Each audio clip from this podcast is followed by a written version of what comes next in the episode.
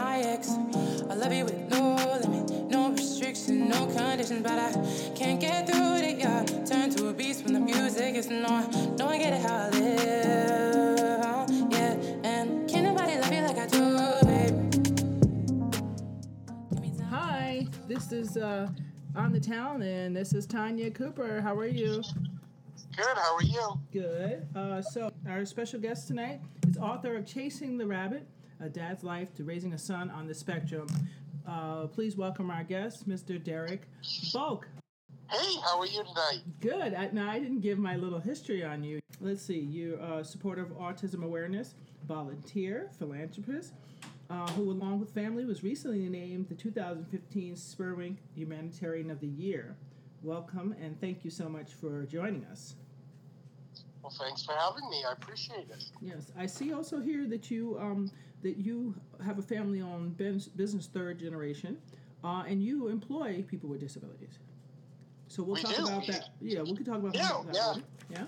I own a corrugated box company in Biddeford, Maine, Mhm. third generation family owned corrugated box company. Mm, was started by my father and my grandfather. mhm. And we have uh, a couple, uh, we have uh, right now three people on the autism spectrum. Mhm. And it's funny, people often ask me about my strategy to hire people with autism, and I, I never really had a strategy. I just had good people apply that happen to have autism, and Mhm. we found a spot for them.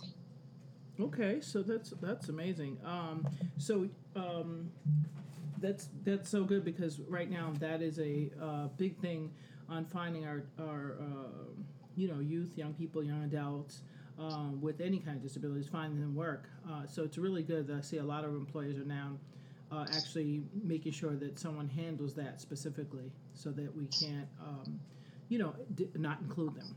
You know. Yeah, well, people with autism actually have the highest rate of unemployment of all disabilities. Well, of course. I mean, we've we've been uh, well, they've been stereotyped so long. A and then B, um, p- we're just now in the last ten years getting hip to things and realizing, you know what?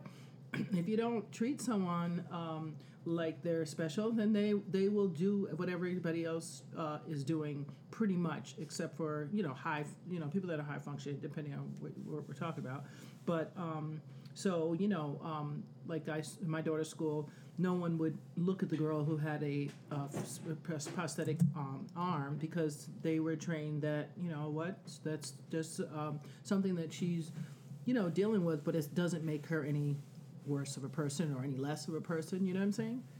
So Right, we're, we're trying to change the language and trying to change the behavior.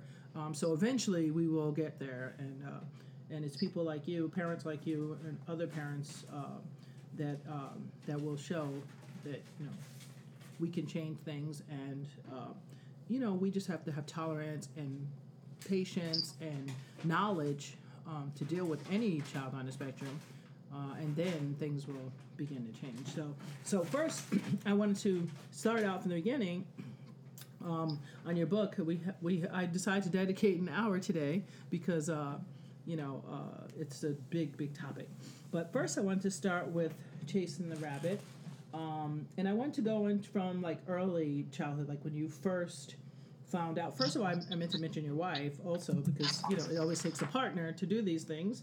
Um, and your your wife, um, she's a let me see if I got it right. She's a former um, politician in Maine.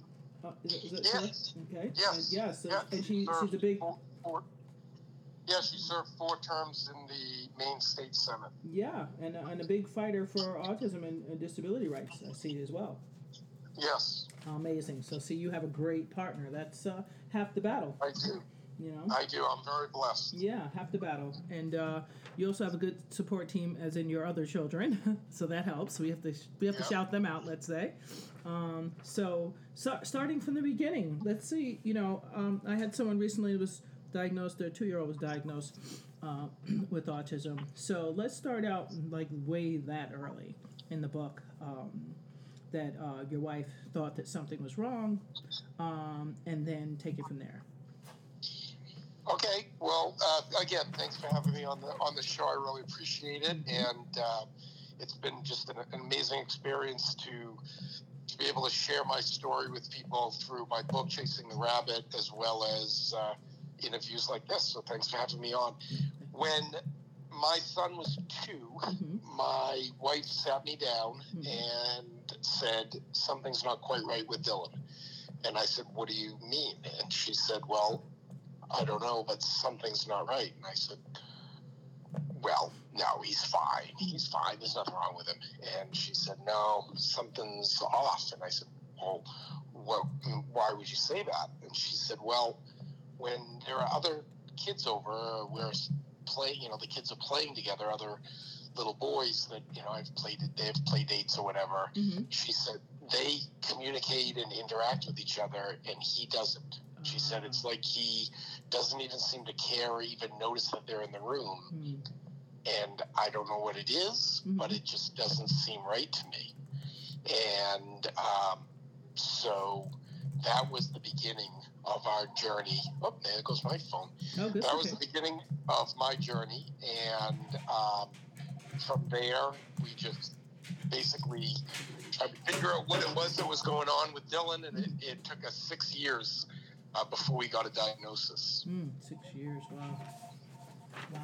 A lot can happen in six years. I, I, so what? Yeah, what, we lost a lot of critical. We lost a lot of critical uh, time that we could have been helping him and getting Right. him some, some services that we didn't we didn't get. Now, is that that what's what they call used to refer to as the window period, where you have a certain amount of time that you can actually, um, you can not reverse it, but you can help. Um, I guess we say what guided or molded or something to that effect.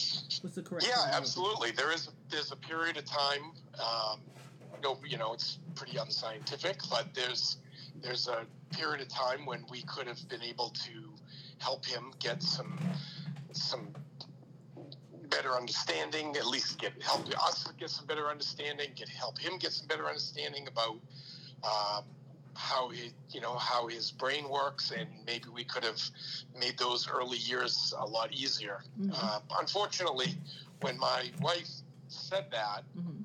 there was no place in the world that we could have taken Dylan and got a diagnosis because there was no such diagnosis Right. in 1993 as Asperger's syndrome. Mm. So we literally could have taken him anywhere in the world and we would not have received the correct diagnosis. So there wasn't really um, much that could have been done differently at that time. Mm-hmm.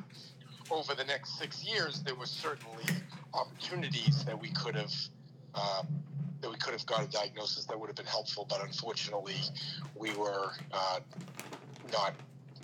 That didn't happen. We were given one one misdiagnosis after another. Unfortunately, hmm Now, did you know anything about autism before before your son or before starting the book? No, I did. I mean, before my son had autism, all I knew was basically like the Rain Man. You know, the, the Rain Man. That was about all I knew about autism. Right. And so, um, when after getting diagnosis after diagnosis after diagnosis Mhm. that was not correct, we finally just were like one thing after another. Mhm. And my brother actually sent me an article about a boy from from Harlem who had memorized the entire subway system, and it went on talking about how he had this thing called Asperger's syndrome was a form of autism Mhm. and I'm not thinking much about it. And then at the end of the article, it said that when he was little, he was he was really uh, obsessed with vacuum cleaners, Ah, which is yes. what, which is what our son was also obsessed with. Oh. So my brother uh, wrote on a little post-it note with the article that he sent me, "Could this be what Dylan has?" Mm. And that was what started us down the down the Down the path. Asperger's path. Right. And what about uh, did he line up toys, certain toys, and certain objects? Yes, he used to. Well, even in the when we would go out for, we we used to go out for breakfast with him when he was two, and he would he would put all he would take all the like sweet and low and sugar packets, and he would line them up, sweet and low sugar, sweet and low sugar, and then he would say, "Look, it's a pattern." So. He used to like to do stuff like these. Like, like to make patterns. Mm, yes, I, I see that's a, a repeated um, thing amongst um, children on the spectrum. And what about? Um, I'm trying to think. Does he like computers? That seems to be Um, another he thing. does, but he's never into the computers like a lot of kids with autism are, where Oh. they're you know programmers or Right. something like that. Right. Uh, okay. So he so there is different special uh, different different levels of um, well different various things that they like or don't like. So Right. um, that makes sense. And now, um, what, how did your well your wife thought suspected at first. So how did you react when she first told you something wasn't right? I thought that she, you know she must be mistaken. Mhm. I, I basically I was in denial. I you know oh there's nothing wrong with him. He's fine. He's fine. And that's a pretty common reaction for Mhm. dads. Uh, dads quite often feel that way. That you know there's nothing wrong with my son. It's it's it's a hard thing to accept. Right. Right. And that's what I'm gonna say. A lot of people say that um, it, it takes a while to actually actually to accept it. Um, so in your Yeah. book, in your book, you talk about empty folders. Can you explain uh, what that what, what that meant? Yeah. So what happens? Uh, this was a great analogy that somebody told us uh, when we were learning about autism when Dylan was young, and well, what happened? Dylan would have these major meltdowns. They Mhm. were like a te- I always call them a temper tantrum on steroids. And what we learned was that the way it was described to us, which I thought was really good, uh, by a guy named Tony Attwood, who's written some book, quite a few books about Asperger's, and he said that, you know, if you picture all of our brains like a computer, and we get angry or frustrated or annoyed or impatient, Mhm. and when we see these folders, these folders on our desktop, which is our brain, Mm-hmm. and when we get frustrated, we double click it, and it gives us a bunch of options, right? Well, when they double click those folders, they're empty. Mm-hmm. There's nothing there. They don't know how to react Mm. to all these different emotions, and that causes just a tremendous amount of stress for Mhm. these kids. In the meltdowns. Yeah, I had someone recently, um, a friend of mine. Um, thank you, KT. Uh, she knows who she is, um, and she re- re-explained that that uh, that sometimes it's a lack of communication, uh, and so that that that may develop into acting out because they're frustrated. They don't know how to tell you what's wrong with them. So Right, and Dylan and Dylan explained that much later in life. Mhm.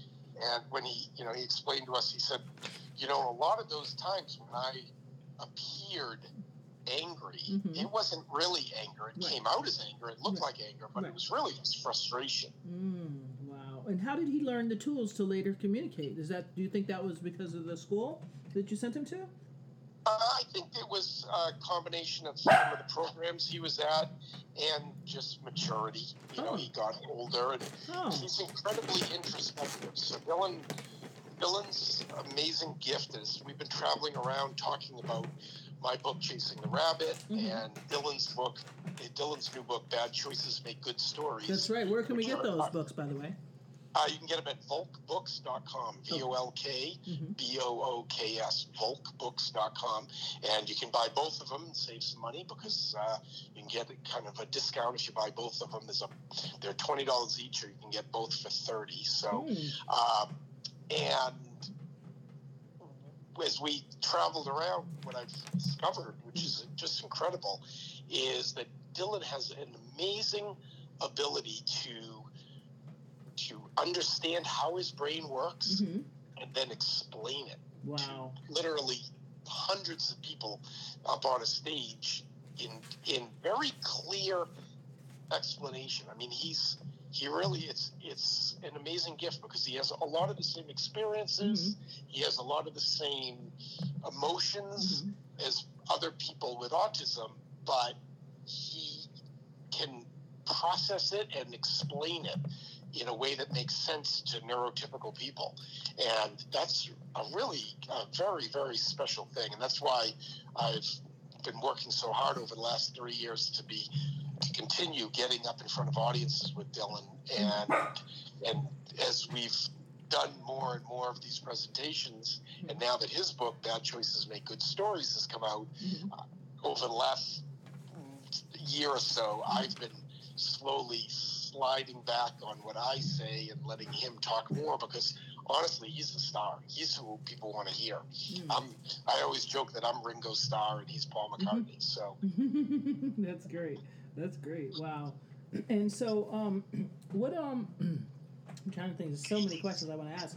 Uh, I want to give an official um, definition of what they say autism is. Um, and you tell me if you agree or disagree. Um, so, autism is a developmental disorder characterized by troubles in social, social interaction and communication and by restricted and repetitive behavior.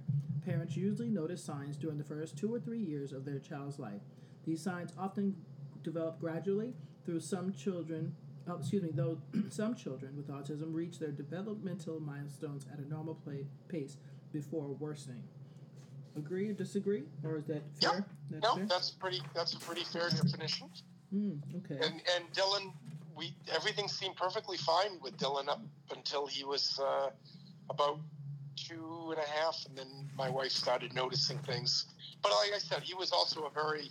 There were things that we just didn't notice, like Mhm, um, he hated being in the car when he was a baby. mhm. He would just scream and scream, and that was because he was confined and out, and he felt like he was being kind of compressed, so to speak Right. and he still doesn't like that. Like he, you know, he doesn't like to be hugged. Mm, You know, he tenses up when you try to hug him, and he just doesn't like that feeling. mm, And so he hated his car seat. mhm. He was obsessed with vacuum cleaners, and when he was two years old, his favorite Christmas present was a photo album full of vacuum cleaner pictures. Hmm. So, um, and then, and then he also spoke in a very unusual way. Dylan got to like nine or ten, maybe twelve words or so Mhm. around 15, 16 months, and then stopped adding words for months. Mhm. And then around 28 months or so, little when he was, you know, two and some change, Mhm. all of a sudden I was putting him to bed one night. He reached up, grabbed a book, and put it out to me and said, How about this book? And I said, What? And he said, How about we read this book tonight? Mm. And he literally went from speaking like 10 words to speaking in full, clear, grammatically correct sentences the next day. It was very, very strange. I mean, it was one of those things where, like, I mean, a lot of two year olds speak in sentences, but they, a lot of times, only the mom or dad and the siblings have any idea what the heck the kid's saying. Mhm. Dylan's diction was incredible. He, like, everybody could understand him. Wow. It was, it was, we just thought, oh, look at this. This is, you know, he's really, like, he's really good at talking. Um, but it was so strange to go from such small vocabulary to a complete, like a talking like a 14 year old the next day. Mm. What um what, what was it like uh, when you had to go from like doctor to doctor though, and and you know to, to be frustrated and hear um, these different things and still not be able to know until later. Oh, it was very frustrating. I mean, we went to specialist after specialist after specialist, and what we discovered is that whatever they specialized in was exactly what they would diagnose him in. Mm. So if they specialized in OCD, Mhm. OCD was the reason for all his problems. If they specialized in Tourette syndrome, Mm. Tourette syndrome was the reason for all his problems. Mm. And every time we would go out and we would buy a book about whatever that topic was, and we would read the book. And when I say we, I mean Amy. And I would come home a few days later, and she'd be reading the book, and I'd say, "What do you know? What do you think about this latest diagnosis?" And she'd say, "Well, it kind of sounds like Dylan, but it doesn't really connect all the dots. Mm. So I don't think that this is what it is." Mm. and then we would go find a, another expert and wait six months to get into that expert, only to find out that they would diagnose them with whatever it is they specialized in. So that was a really horrible experience. It was it was very frustrating. And then even after we got the diagnosis, it didn't get much better because people didn't really understand Asperger's at the time, and so we got. If you read Chasing the Rabbit, you'll read all about the terrible advice we got from one doc, one person, expert after another. Um, Didn't Derek also describe uh, going from from doctor to doctor? Didn't you describe what's the, that? the diagnosis of the month uh, club? Is that the same? Yeah. Okay. Yeah, exactly. And then after we got the diagnosis, we thought, okay, cool. Now we get, you know, now we can get some help. hmm And people just didn't know what they were talking about. And I mean, we went to one guy. We spent. He was a, you know, supposed local expert, and we spent like six months going to the guy. hmm And Dylan was like 13 years old, and you know he was really really difficult. And after six months, the guy told us to create a sticker chart, Mm. and I was like, really? A sticker chart? chart. Like, wow. We've been paying you for six months, and the best thing you can come up with is a sticker chart. I could have paid two dollars and ninety nine cents and bought a parents magazine and fi- figure that out. right. No. man. So it was very very frustrating. Mm. And we had another woman. We spent another woman who was we spent like six months trying to get into. We finally got into her. Mhm. She met with Dylan for like three or four months, Mhm. and then one day she had Dylan go back out into the waiting room and asked us to come in. And she looked at us and she said, "Wow, yeah, wow, No way. yeah." And we're like, "Okay, what what what does that mean?" And she goes, "Yeah, I can't help you." And we're like, "What do you mean you can't help us? You're like." You're like the most foremost expert in Greater Portland. Mm. And she's like, Yeah, I can't help you with him. Dylan is yeah, almost every place that Dylan ever went with programs and schools and Mhm. every everybody said the same thing. He is the most difficult person we've ever had to deal with. Mhm. He's very, very complicated. Mm. And he and people didn't understand Asperger's at the time. They didn't understand high functioning autism. Mm. And Dylan is a very challenging case of it. Um, in fact, when he was 25 years old, he was seeing a counselor, Mhm. and the counselor pulled me aside at, before one of their sessions, and he said, "I got to tell you, I've worked with seven or eight thousand people in my career, and Dylan is the most complex person I've ever dealt with." Mm. And I said, "Really?" Wow. I mean, I've been hearing that since I was a kid, but you know, I mean, now he's 25. And he said, yeah. And I said, well, uh, are you okay with that? Mhm. And he said, oh, I think it's great. He said, it's, he's fascinating. Wow. And Dylan is fascinating. There is no question about it. That's that's a better. I like that word much better uh, than Yes. than uh, the most difficult or the most challenging. Because uh, fascinating is much more. Um, It it's, is. It's more progressive, and it says that you, you know, not only do you understand, but you're, you know, you're ready for the ride. Know? Yeah, he is a fascinating young man. There's no question about it. Mm. Well, um, describe um, what Dylan was talking about. Um, the diag. Well, we said you said the diagnosis of the month club. Um, and there was something else in the book um, that he said. Um, his experience of going from doctor doctor to doctor from his personal experience. What was his experience? Dylan, Dylan yeah.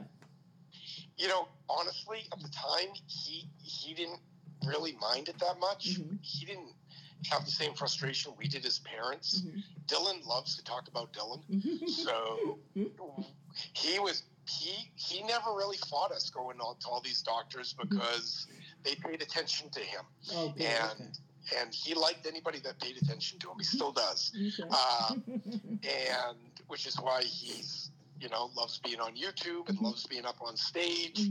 He's, in fact, Dylan told Dylan said to a podcaster the other day that he was in an interview with. He, they said something about being uncomfortable being up on stage, and Dylan said, "I'm uncomfortable when I'm not on stage. The only time I'm uncomfortable, I'm the only time I'm comfortable is when I'm on stage and everybody's looking at me. And you know, he he just thrives on that, which is mm-hmm. amazing because it it's so it's it's such a gift that he has and he likes to he likes to feel like he matters Mhm. and for a lot of his life he really didn't feel like he mattered and um, he was last week we did a we did a radio interview together Mhm. the radio interview person asked about bullying Mhm. and whether Dylan had been bullied. Mhm. Dylan's response to this person, to this radio interviewer, was, I wish I'd been bullied. Mm. The guy was like, What do you mean you wish you'd been bullied? Mm. Dylan said, If I were bullied, at least somebody would be paying attention to me.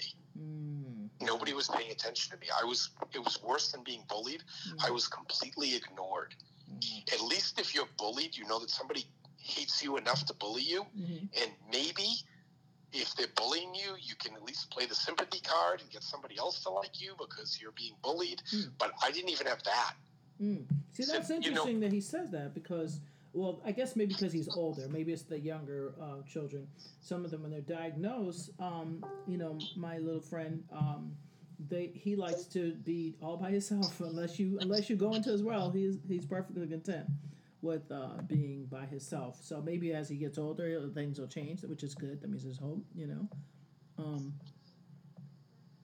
but they, Yeah, yeah. yeah. So w- when Dylan was younger, did he like uh, the attention? Yes. Mm, Yep. Dylan always, like I said, Dylan, Dylan likes talking about Dylan, and Dylan likes because he like he wants to feel like he like he matters to somebody, Right, right. And, that makes sense. and you know, being being, especially when you're younger, being ignored is is just brutal. Like it's it's there's nothing worse than being a kid and feeling like nobody nobody cares about you. Mm, that's the truth. I guess. Uh, whew, that's a, that's amazing. Um, that he was When, able to. when Dylan was when Dylan was 16, there's a story in Chasing the Rabbit. Mhm.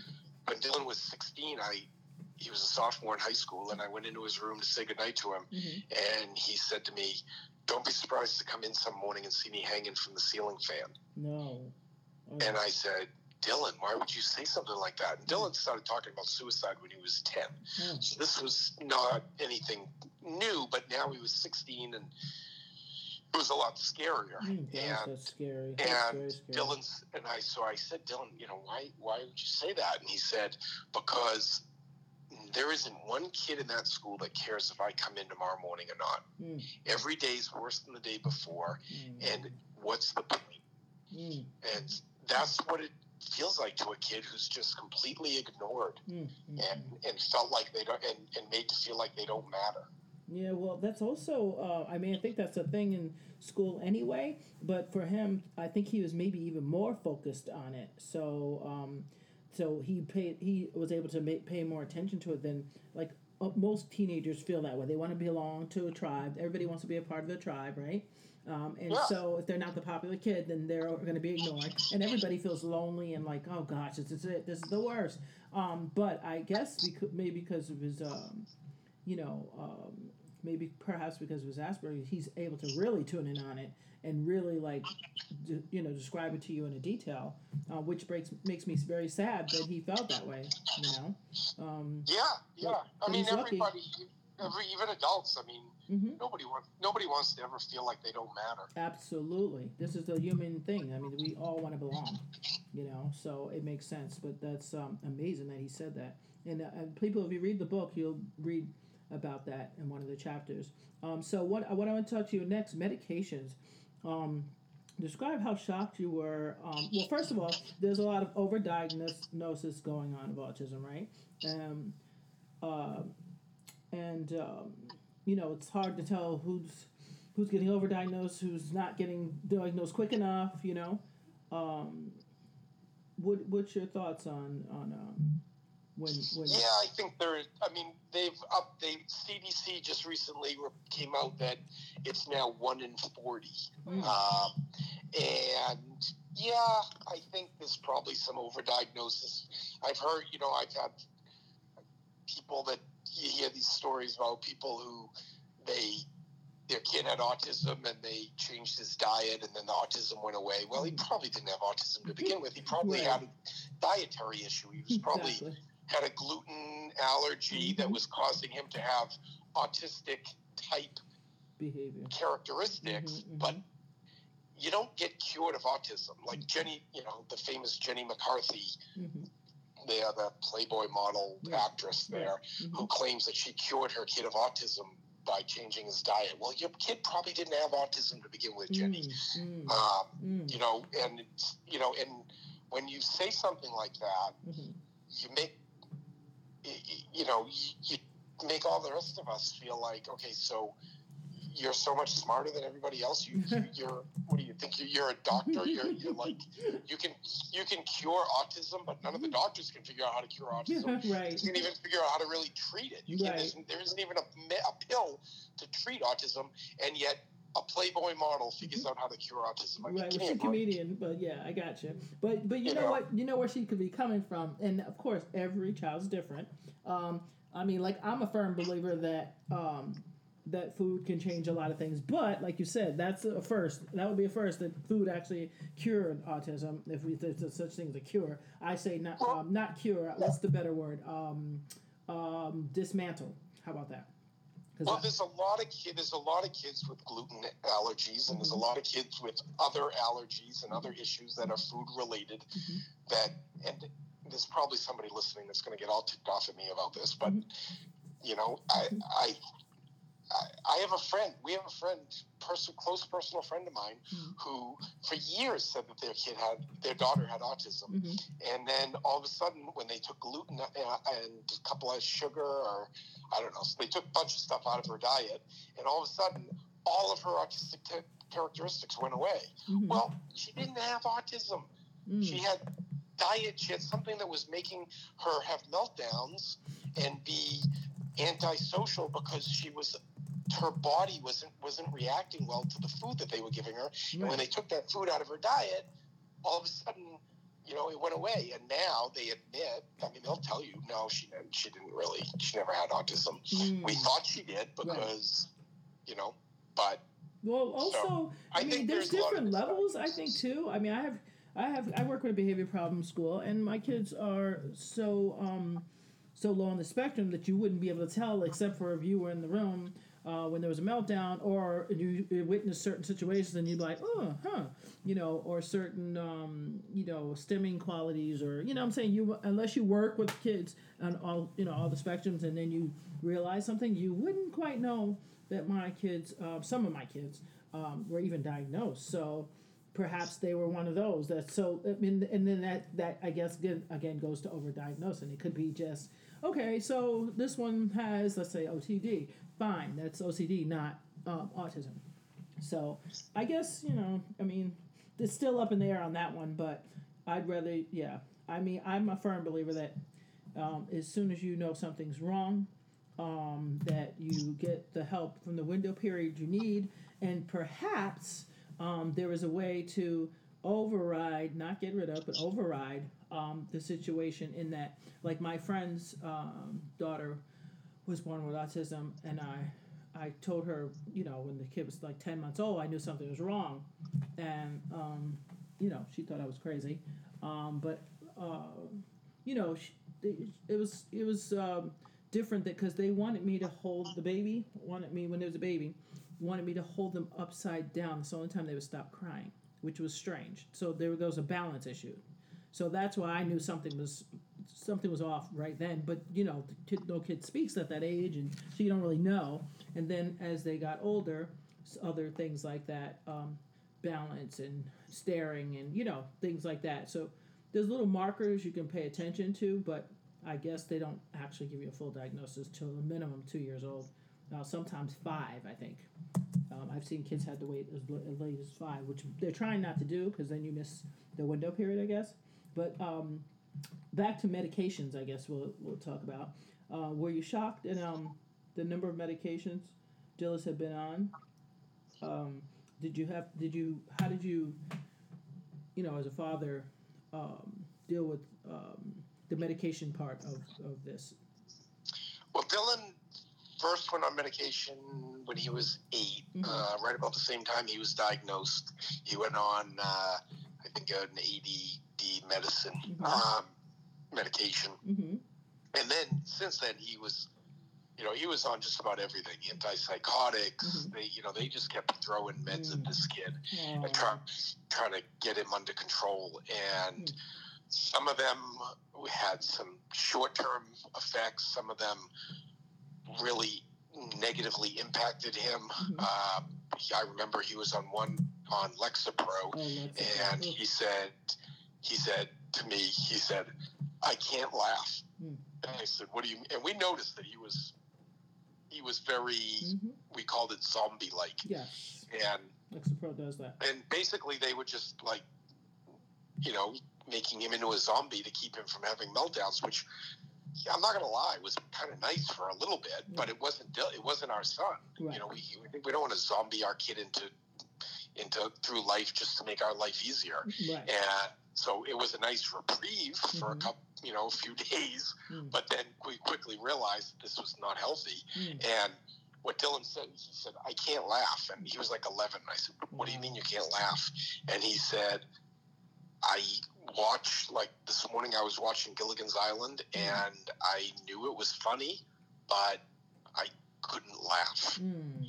Mm. Um, because the, the meds had kind of made him into like this zombie Right. character.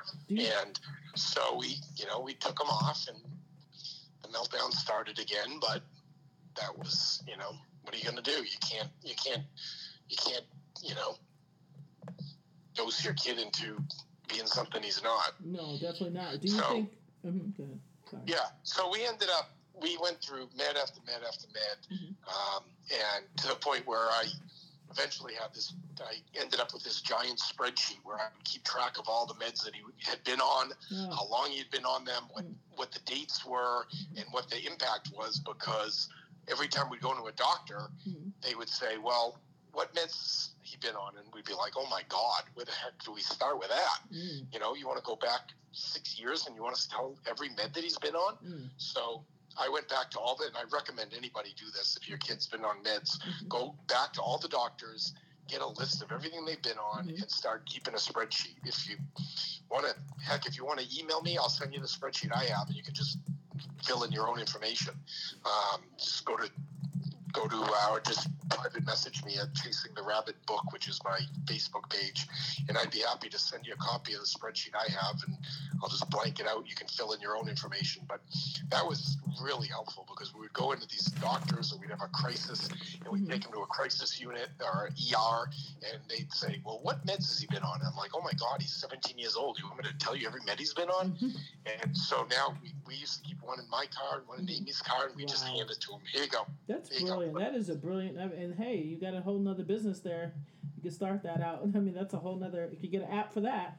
Uh, that yeah, would be very well, helpful. It was it was a pretty simple Excel spreadsheet. So, Mhm. um, and, and again, I'd be happy to show it to anybody if, if anybody's interested. But it, it Mm. was very helpful. I also created a spreadsheet. That I called Dylan's history because Okay. the same thing. We would have a crisis.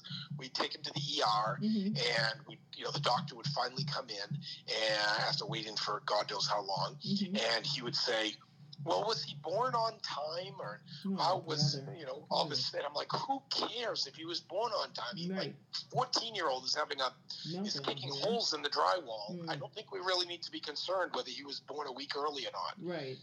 And Wow. so I had a spreadsheet that I created that Mhm. went year by year and kind of described what that year was like and what his school year was like. And it was Mhm. like boom, boom, boom, boom, boom. And we would print it out and keep one in our car. And whenever we would have a situation like that, we would just hand it to the doctor. Here, here's his meds, here's his history. Right. Now let's address what we're now let's address what's happening right now. exactly. Good for you. You you guys are really on it here. I'm um, I'm amazed at some of the things you're doing, and uh, this is so helpful for our viewers. Um, if anybody has any questions, you can always inbox me on on Facebook or inbox us. Um, and call me if you know me. Um, that's not a problem, and uh, we'd be more than happy to answer any questions. Um, so what? Um, let's see. When you you had an an, um, it was an analogy um, was mourning, uh, for the son that you thought you would have. Is that is that correct? That was a part chapter five, part of chapter five. Yeah, yeah. Mhm. Um, in in my book, I talk about how, and I talk about this in our presentation as well. Mhm. Um, and actually, if you go on my website, chase my website, which is Oh, chasingtherabbit.org, Oh. uh, there's a video. Mhm. Um, in fact, I'm going to post it on Facebook. I keep forgetting. Yeah, I'm gonna put it So, on mine uh, too. Uh, what's it it- called? It's called chasingtherabbit.org. Is the website, and there's a video of that I did this summer where I talk about mourning the son that I thought I was going to have, so I could love the one that God gave me, Mm. and Mm. and that's basically what I had to go through. And it sounds kind of over dramatic to say mourning, but you know, it was a loss. I, you know, I lost something that I thought I was going to have, which Right. is, you know, Mm. everybody, every, especially dads, you know, they dream of what their son's going to be like, and when all of a sudden that's not what the reality that you're facing and it could be autism it could be it could be anything you could have a kid who's blind well you know that your blind son could be wonderful and have tremendous potential but guess what he's not going to be the center fielder of the baseball team Right. So- right. you know uh, you need to accept that Mhm. and and that takes some mourning Right. You said you said I- also you didn't uh, want another boy. I did not want another boy. No, we had when we we had by the time Dylan was diagnosed, we had two girls, Mhm. and then when Dylan was twelve, Amy and I both, both felt that our family wasn't complete and decided to have another baby. And people kept saying to me, "Oh, do you, you know do you want another boy?" And I, I, you know, thought, "Oh my God, no, I don't want another boy," because I knew that if I had another boy, Mhm. and that boy was neurotypical, Mhm. and that boy was everything that I had wanted in a boy. That Mhm. he liked to play baseball and liked to do all the things that I like to do. That there would be no way that I could hide that from Dylan, Right. Okay. and and Dylan is too smart to not figure out that I finally got the son that I wanted, and I Mm, was it broke my heart mm, to think of what that would have done to him. So I prayed for a girl, Well, you got and I got another girl. That's right. And so now I'm a cheer dad, and my daughter, my youngest, is a cheerleader, okay. and so I'm a cheer dad, and um, very happy. And Mhm. I, you know, I got what I needed out of my my other girls. My two older girls played softball, and so I got my not a baseball player, but I got a uh, my middle daughter is a D1 softball player, and so Oh, wow. I, you know, Mm. yeah, life life figures out what you're, you know, what you need. mm. God always God always has a plan. Right, he sure enough does. Speaking of plan, um, um, let's see, we have 15 more minutes. Let's see. So, uh, speaking of plan, ha, ha. school system. Uh, what was your frustration with the school systems? wow, where do we begin with that I one? know, well, Um, short, short and sweet, because we want I want to cover some more questions, uh, some for some viewers. So I'm trying to get through a little bit of Yeah, as possible. The uh, the school the school system, you know, maybe they did their best, maybe they didn't. I don't know, but Mhm.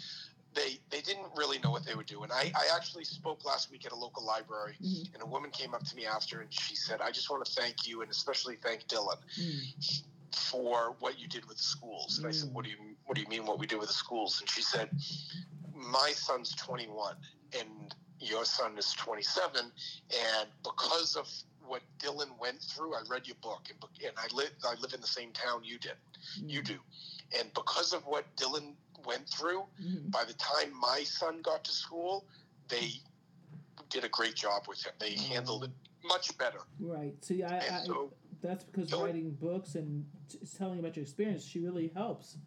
Yeah, so Dylan kind of paved the way. Hmm. Um, they figured out what works and what didn't work. Hmm. Um, and, you know, I, in hindsight, I probably should have changed the name of my town because um, I probably didn't make a lot of friends in the school system with a lot of what I wrote. But you know what? It is what it is. Mhm.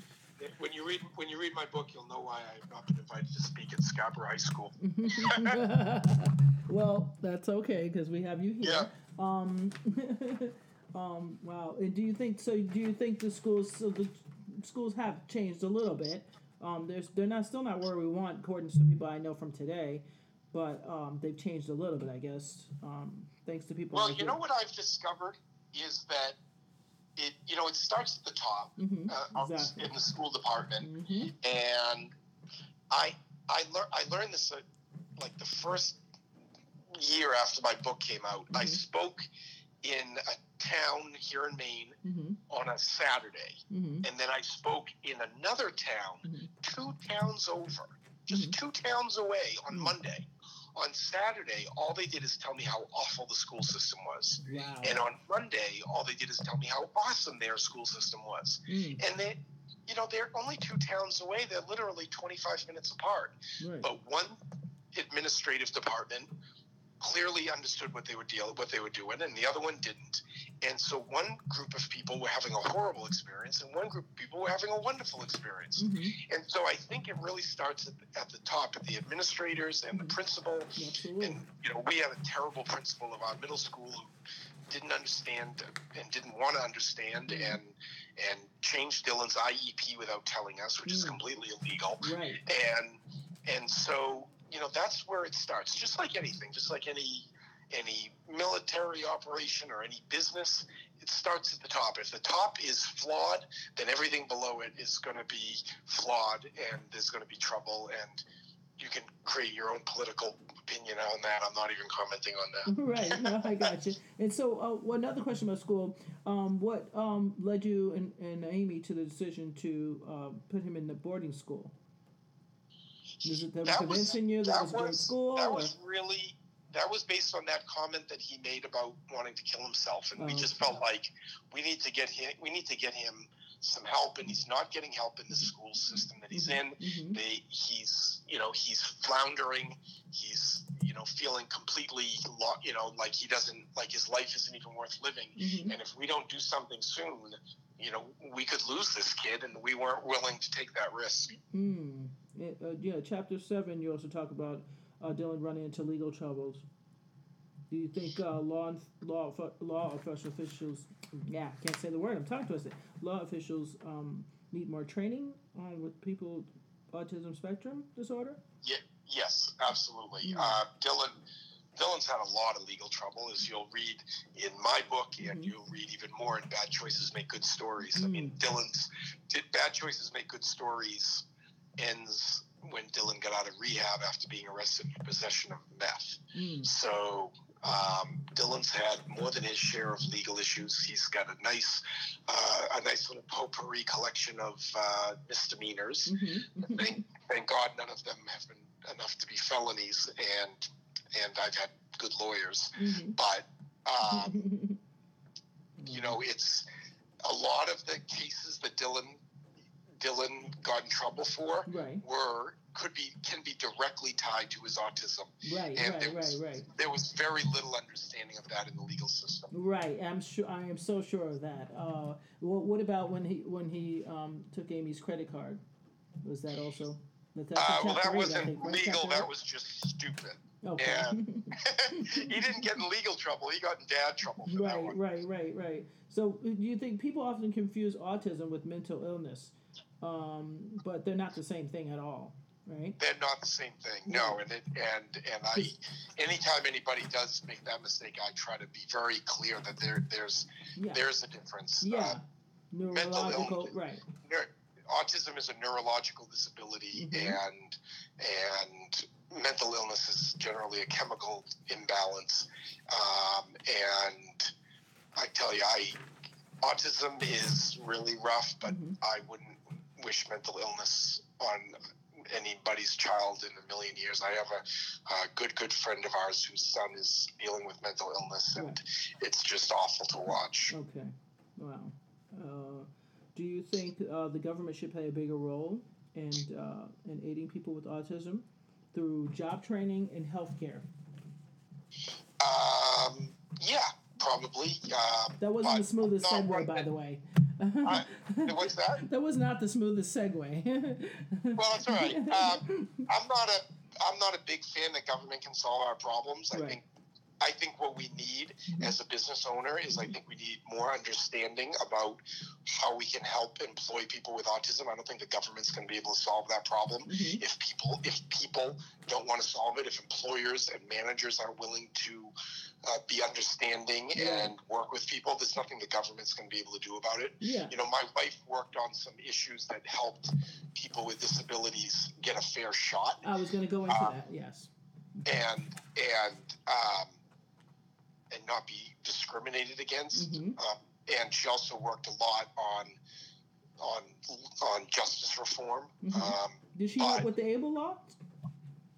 Yeah, we yeah, we're, Mm. um, no, we. I mean, she didn't have anything to do with the ABLE law, but I'm familiar with it. Okay. um, and um, and that's great. It's Mm. great that that exists. Um, and D- Dylan has an able account actually, um, and and What, what exactly is- ABLE so that people are listening who don't know what that uh, I don't remember exactly what it stands for, but Okay. able, Okay. and it, they don't have it in every state, but you can actually go to other states and get it. Like Dylan's able Really? account is actually out of like Virginia.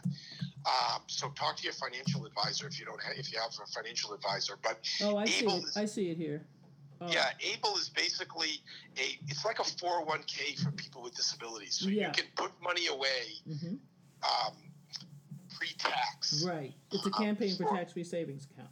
Right, it's a Mhm. savings account that you can do that you don't get taxed at at the same rate like a 401k or a 529 is for education. Mhm. Enable is, is for, and there's also there's a there's a lot. Dylan actually, we did a uh, uh, workforce presentation along with some folks here in Portland Mhm. from Morgan Stanley about.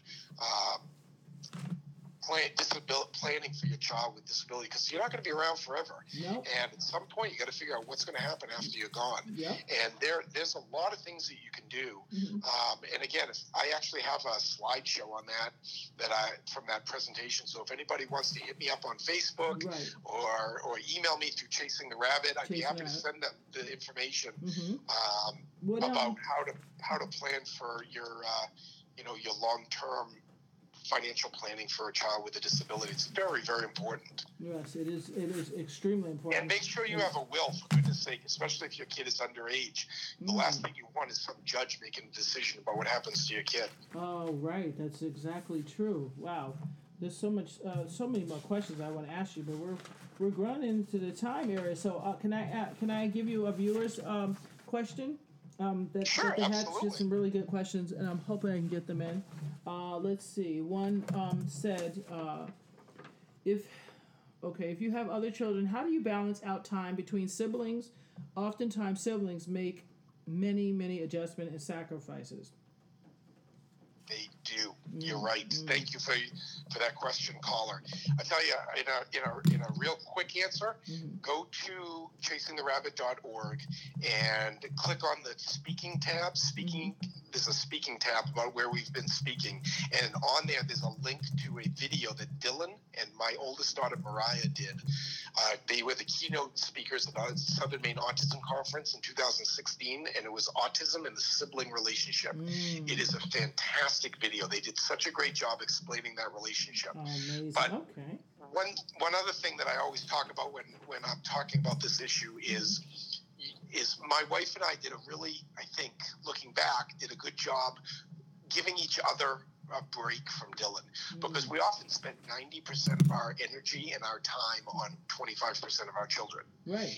And so I coached a lot of softball, Mhm. and that let me have time. And so that let me have time with the girls one on one. And Amy allowed, you know, Amy, you know, she let me do that by, you know, taking Dylan and letting me go coach softball. Mhm. And then I would pay her back Mhm. by I would take Dylan skiing for the day, or I would take him to play Ah. golf, or we would have a guys' weekend. Mm. And that would allow her to take the girls and get their nails done and Oh, go to Disney, brilliant. Disney movie. Yeah, So. Give each other some time hmm you know, and and because you need to build those relationships with those other kids because it is difficult. Well, you answered their second question was if limited or nonverbal, how has that impacted your relationship? You kind of went into that a little bit. Yeah, I mean, it, Dylan is very verbal, so Mhm. um, I I can't really speak to what it's like to have a child who's nonverbal hmm in with uh, with on with honesty because I don't have one. hmm Um, but um, I can tell you that a lot of the emotions are the same from what people have told me because I've had a lot of people with nonverbal children read my book. And, um, you know, I somebody it was interesting. We, I was at a conference in Tucson, Arizona a couple of years ago, Mhm. and I was on a parents panel in front of the whole place. And uh, the lady next to me said, she points to everybody in the audience. She said, "We all, you all, parents, need to stop comparing autisms. Mm. Nobody's autism. It's not a competition. One Mm. autism isn't better than another." Mm. She said, "My son is nonverbal and is probably never going to leave the house, Mm. but his son's getting arrested all the time. right. So, which is better?" She said, "I know my son's not getting arrested." right. So it you know it's believe me I I my heart breaks for the families that have a child who's nonverbal because um, Yes. as hard as it is for us and, and as hard as it's been with Dylan, Mhm. um, you know I understand that that that challenge and and I would say burden and without and I don't think that's an insult and I and people No. say oh don't call your kid a burden well you know what Mhm. sometimes it's it's it's a burden and that Right. doesn't It doesn't mean you don't love your kid. Right, It's not an absolutely. insult to your Because kid. even if even uh, even as a regular parent, there's been days where I'd be like, oh my yeah. god. Oh yeah. Absolutely. Not regular. I, I shouldn't say that word. Give me a better word. Um, No, uh, I, children that's that fine. are not on the spectrum. That's better. No, I, you know what? I don't. You, you. I don't get offended. So Yeah, but I, I still want to always correct myself because in case someone else says it, I would be offended Yeah. if they said it about Well, someone I consider like my be family. offended because you know what? If you have three neurotypical kids, you are a regular parent, Mm-hmm. Okay. and God bless you. Okay, You know, you count your blessings because thereby the grace of the God go you. Yeah, And there you go. Yeah, yeah. there you go. I yeah. it, you know, it could be anybody. I mean, autism doesn't discriminate, Nope, and absolutely not. it just randomly chooses us. Yes, and so, you know, I, I we used to go to these adult, we used to go to these parenting, uh, you know, support groups, Mhm. and we would leave sometimes, Mhm. and. You know, I, I remember got, I got in the car one time. I turned to Amy and I said, "I'm be the crappiest parent ever." Mhm. And she said, "Why? What? do- What do you mean?" I said, "Well, you know, this, these people, these things. They say, oh, you know, our kid is tearing our house apart, and he's, you know, we spend all our time and energy. We're exhausted at the end of the day, and my Mhm. husband and I fight all the time, Mhm. and we're about to get a divorce." Right. And then they go, and then they'll go, "But I wouldn't change Timmy for anything." Aw. And I'd be like, Mhm. "Really?" Mhm. Really? You wouldn't change Timmy at all. This mm-hmm. is good. You mm-hmm. like this. This is this is Timmy. Just the way you want it. Mm-hmm. And I think that people do that because they feel so guilty that they wish Timmy were different. And obviously, there's no real Timmy. I'm just making that name Right, up. right, right. But but they feel so guilty that they wish Timmy were different that by saying they wouldn't change Timmy, Right. it it, it, it relieves them of the guilt. And you know what? Mhm. You don't have to feel guilty. It's okay wish Timmy were different. Yeah. I actually asked Dylan one day, I said, Dylan, let me ask you a question. I told him the whole Timmy story. Mhm. And I said, if I had a magic wand in my pocket Mhm. and I could change you and I didn't use it, what, what would you think of that? And he's, you know what he said? Right. He said, I'd never forgive you. Mm. He said, if you could have made my life easier Mm. and you didn't, I, I don't think I could ever forgive you for that. Mm. So, Wow. yeah, Timmy's, it's difficult to have Timmy. And you don't have to say that you wouldn't change Timmy. Mm. And yeah, there's a lot of blessings to have in Dylan. Mm. Dylan has made us all much better people. I was gonna say your siblings, uh, your chil- other Oh, children have become more sensitive, and we couldn't get Yeah, into that because are we have one like two minutes left, literally. Um, yeah, we're so- all way better people for Dylan because of Dylan, but that Exactly. doesn't mean that I wouldn't have changed Dylan if I could have. absolutely. See, I, I'm so I and love your doesn't mean I honesty. love him any less. Exactly. I love you. I love your honesty because a lot of people can't get there. Um, but one uh, one last question, and then um, Sure. I have something else I want to say. Uh, if, uh, if married, how did the diagnosis and long term implications affect your marriage? Um, one person asked. Um, it, It's a short answer because we have okay, it like was very it was very challenging because we often approach things in a different way. Mhm. And you can read all about that in my book. You can read about that in my book, Chasing the Rabbit. Yes. But um, you know, try to find time. What I would tell people really quickly is try to find time, even if it's a half an hour at the end of the day, Right. to just be together Yes. and be the couple that you were before you had a child with a disability. Because someday you may be a child without, you may be a couple without a disability, and you need to know that you can still have a relationship that doesn't revolve around your kid. Ah, good for. I thank you so much for that that wonderful advice. Um, so um, so I'm gonna I'm gonna wrap it up, but I need you to tell me uh, where people can go get the book and about your show, um, and then I'm gonna end it with a poem. Um, Autism is a spectrum. Um, someone posted it today. My friend Rebecca. Thank you, Rebecca. And I'm gonna just read it real quick um, as we end the show. But first, tell me your Okay. plugs first. You, oh, well, right. let me let me wrap it up this first. Um, you're listening to Derek Volk, uh, author of Chasing the Rabbit: A Dad's Life, Raising a Son on the Spectrum, um, and uh, and he's going to tell us where we can find the book. All right, real quick. The easiest thing to do is go to volkbooks.com, volk, V-O-L-K, books.com. Mhm. That will take you to Dylan's page. And through Dylan's page, you can buy both of our books. You can also go to Chasing the Rabbit Book on Facebook, Chasing the Rabbit Book. And if you do that and you want to reach out to me and answer any questions that I didn't get to answer because we ran out of time, I'd be happy to do that. You can reach out to me through face through Facebook, through email. If you Google Derek Volk, trust me, you'll find me. Yes, and and we appreciate you so much for coming on and sharing. And we might have you back on again for part two eventually one day because this is becoming a major topic. And and also I'd like to have your son on one day actually because the book his book sounds amazing too. I I can't You wait should. to get that. Yeah. Dylan's a great guest. Oh yeah, I I'm, I will look into that uh, sooner than later, um, before the uh, the end of the year um, gets here probably. Um, if not, definitely right after, because um, uh, it's it's just it sounds amazing that he even wrote a book, but the, the the topic that he's covering is woof. It's really complex and it's really much needed. So thank you.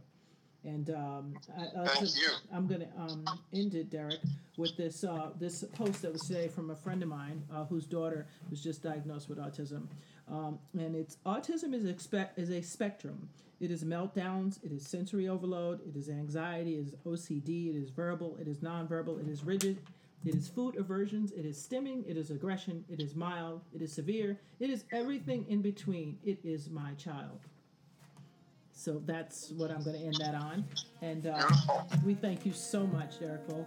Chasing the Rabbit, you want to go out and get it. And uh, you've been listening to On the Town. I'm your host, Tanya Cooper, and we will see you again next Sunday. Thank you, Derek. Maybe she can love you till the morning. Love it like the sky is blue, but